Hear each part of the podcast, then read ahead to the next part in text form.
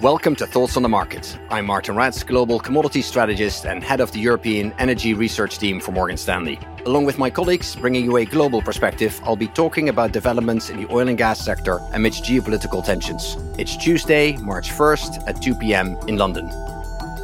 As the situation between Russia and the Ukraine continues to develop, implications for commodity markets are beginning to take shape.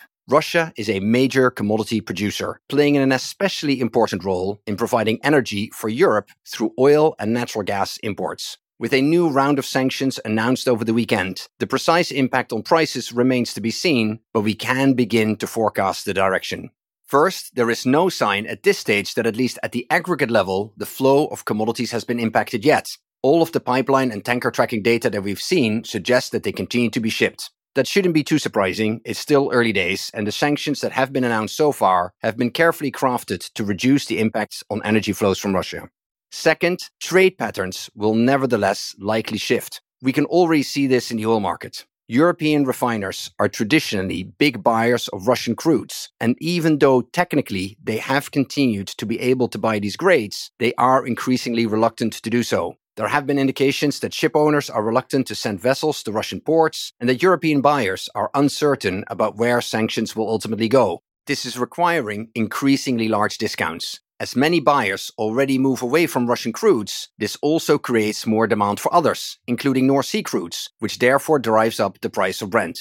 Third, all of this is happening against the backdrop of tightness in both global oil markets and the European gas market we are seeing low and falling inventories, low and falling spare capacity, and low levels of investment across both. At the same time, there is a healthy demand recovery ongoing as the world emerges from COVID. Given this tightness, even a modest disruption can have a large price impact. Now, with that in mind, risks to oil and gas prices are still firmly skewed higher, at least in the short term.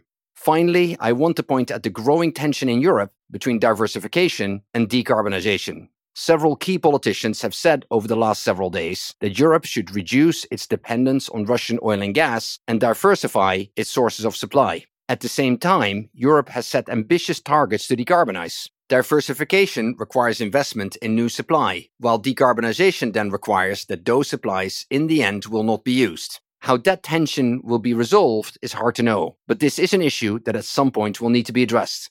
Bottom line, there is still a lot of uncertainty for commodity markets in the coming weeks and months. We will keep you posted, of course, as new developments take shape. Thanks for listening. If you enjoy Thoughts on the Market, please leave us a review on Apple Podcast and share the podcast with a friend or colleague today. The preceding content is informational only and based on information available when created. It is not an offer or solicitation, nor is it tax or legal advice. It does not consider your financial circumstances and objectives and may not be suitable for you.